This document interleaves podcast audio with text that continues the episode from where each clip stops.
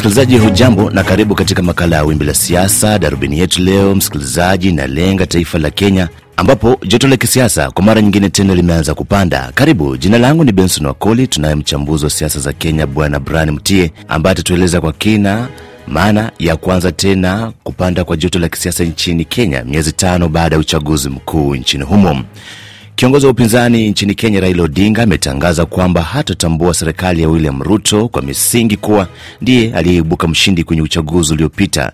Hebu tusikize kauli ya Odinga kabla ujibu Bwana Mtie.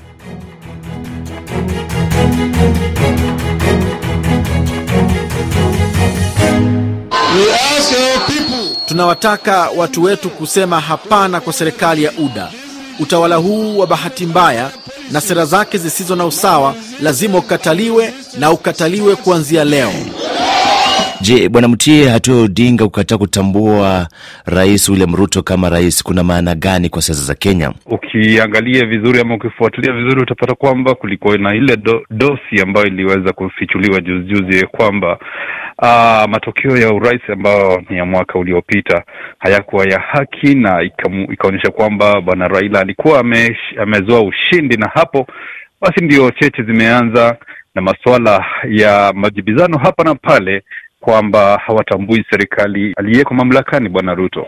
Kwa hivyo changu ni kusema kwamba ndiyo, uh, mbeleni kulikuwa kidogo kumetulia baada ya mahakama kuu kushikilia ama kushikilia uchaguzi ama ushindi wa bwana Ruto, lakini kwa uh, siku zilizopita baada ya hiyo dosi ya kutolewa, sasa ndo tumeona tumbo Uh, joto ya kisiasa likiweza kupaa hapa nchini na tunakusudia kuona malumbano na makimbizano bado yakiendelea hapa nchini, ikiwa wa wawili ama wale vigogo wawili, yule kinara wa upinzani na yule mwenye mamlaka sahizi kama hawataketi chini na waweze kutatua ama kuzungumza, basi tunaona majimbizano na malumbano ya kisiasa yakiendelea na kutanda hapa nchini. Bwana Bran, umeguzia suala la kwamba kama hawataketi chini na wazungumuze wote wawili mm. Upande wa upinzani umesema hautaki ile ambayo inafahamika kama handshake ama salamu za amani, na upande pia upinzani mm. umesisitiza kwamba hawataki. Hili litatupeleka hadi wapi? Lakini kabla ujibu, tusikie kauli za viongozi wote wawili. Hawa watu hakuna kitu wanataka. Hii ni watu wanapanga tu mambo ya nusu mkate, sijui wanatafuta handshake.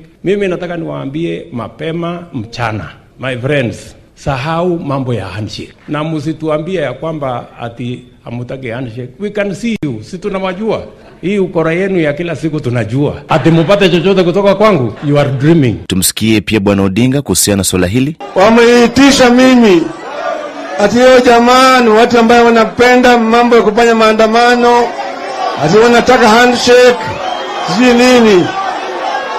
Nasema hapa leo sitaki mambo ya handshake. Bwana Mtie, ah, hiyo ndio kauli ya siasa. Mara ya kwanza lazima ah, kila upande uweze kukaza kamba na uweze kujionyesha kwamba hawana nia ya kuwa na ma, ma, mazungumzo ya faragha ama mazungumzo ambayo yakaweza kuleta amani nchini.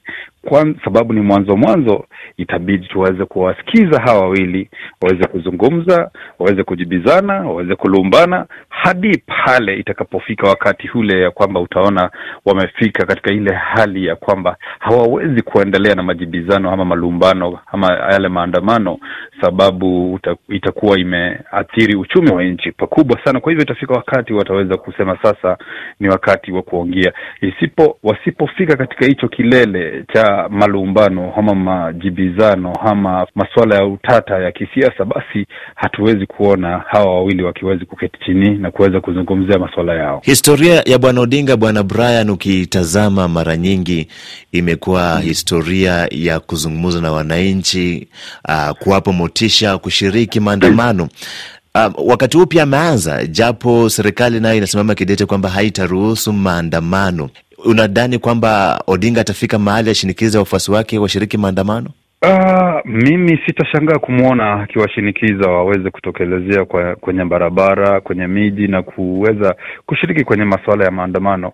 Nasema hivyo kwa sababu miaka tano iliyopita alipokuwa kwenye kitanda kimoja cha kisiasa na yule aliyekuwa amekalia yale mamlaka ya uongozi bwana Uhuru Kenyatta, tuliona kidogo aliweza kufifia na kaweza kushauri kuwashauri wafuasi wake waweze kutulia katika hali ya kisiasa, na hapo tukaona kwamba nchi ilikuwa kidogo imeona hali ya uvumilivu, utulivu wa kisiasa. Bwana Brian, suala lingine ambalo linajitokeza na ambalo sasa ni gumzo, upande wa Rais William Ruto unasema kwamba uh, mikutano hii ya kisiasa ambayo imeanza kufanyika kwamba inafadhiliwa na watu fulani, watu ambao mm, wanaogopa kulipa ushuru. Wengi wanahusisha kauli hii na familia ya rais mstaafu uh, Bwana Uhuru Kenyatta na pia familia ya rais hayati Moi. Kuna ukweli wowote kuhusiana na kauli hizi kutoka kwa viongozi wa upande wa serikali? Mwanzo tusikie kauli ya viongozi hao wakiongozwa na Rais William Ruto. Kila mmoja wetu lazima alipe ushuru, kila mtu lazima alipe ushuru, si ndio? Kila mtu alipe tax. Tumekubaliana mambo ya kulipa ushuru is not negotiable. Hatuwezi kuwa na mjadala ya kulipa ushuru, na kila mtu, tukianza na sisi ambao ni watu wakubwa, lazima tulipe ushuru. Kama mama mboga anang'ang'ana mpaka analipa shilingi hamsini kwa kanjo, mbona sisi wengine tusilipe ushuru ya Kenya? Jamani, sisi wote mutanikubali, mutani, mutakubali tulipe ushuru kila mtu jamani, eh? Tusikie pia kauli ya Odinga. Nataka kuambia waze kutaja jina ya Uhuru kila siku. Uhuru ametoka ame, ame kwa serikali, alimwachia serikali, gharama ya maisha ilikuwa bado inawezekana, bei imepanda baada ya Uhuru kutoka, lakini Uhuru Kenyatta alisimama imara na sisi, watu yake walipiga sisi kura. Iliibiwa. Bwana Mtie, uh, kuna ukweli maanake, ukiangalia uh, kuna zile stakabadhi zilizoweza kuweza kuenea ama kutembea kwenye eh, mitandao ya kijamii hapo jana ikiashiria kwamba rais aliyekuwa mamlakani eh, hapo awali kwamba alikuwa kidogo amekuwa kwa kimombo exempted kulipa taksi fulani ama uh, ushuru fulani, na pamoja na yule aliyekuwa kwenye mamlaka bwana Moi pia alikuwa pia kidogo amewekewa katika ile hali ya kutolipa ushuru. Masuala kama haya ni masuala ambayo kidogo yanaashiria kwamba wale vigogo ambao walikuwa kwenye uongozi wa hapo awali katika taifa la Kenya ni kwamba hawakuwa wanashughulika ama wana wanawajibika katika suala nzima la kutoa ushuru, na hili ni jambo ambalo kidogo limeweza kuwa, kuwakasirisha wale ambao eh, kidogo wanakusudiwa kwamba uh, si wa mlengo wa serikali iliyoko wakiongozwa na bwana Uhuru Kenyatta, ambao kidogo hapo walionekana uh, kuwa alienda kitanda kimoja cha kisiasa na yule mpi, yule mkuu wa upinzani hapa nchini bwana Raila Odinga.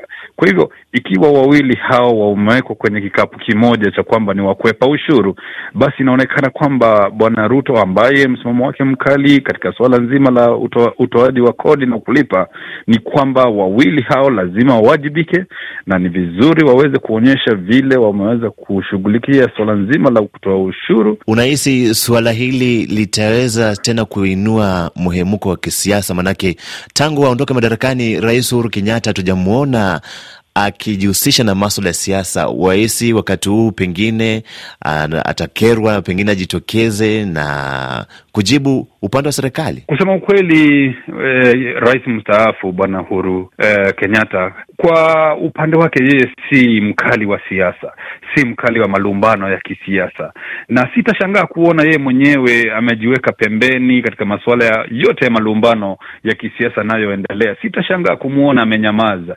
Na bwana Brand, tunapomalizia tu mazungumzo haya, hali hii yote inamwacha wapi mwananchi wa kawaida? Mwananchi wa kawaida wa Kenya eh, kidogo kumbuka, kwa sasa tunavyozungumza anazo changamoto ambazo kidogo zinamkumba. Kwa mfano, utapata kwamba hali ya maisha imekuwa ngumu sana. Ikiwa itakuwa ni masuala ya malumbano, utapata kwamba uh, wale wanaitwa wawekezaji wa nchi za kimataifa wataanza kukwepa nchi yetu. Mwananchi wa kawaida hapa mwishowe ndiye ataweza kuwa anaumia, maanake fahari wawili wanapopigana, basi nyasi ndio huumia. Bwana Brian Mtie, ni kushukuru sana kwa kutenga muda na kuzungumza nasi katika makala haya ya Wimbi la Siasa. Ni kushukuru sana. Nashukuru sana, asante sana.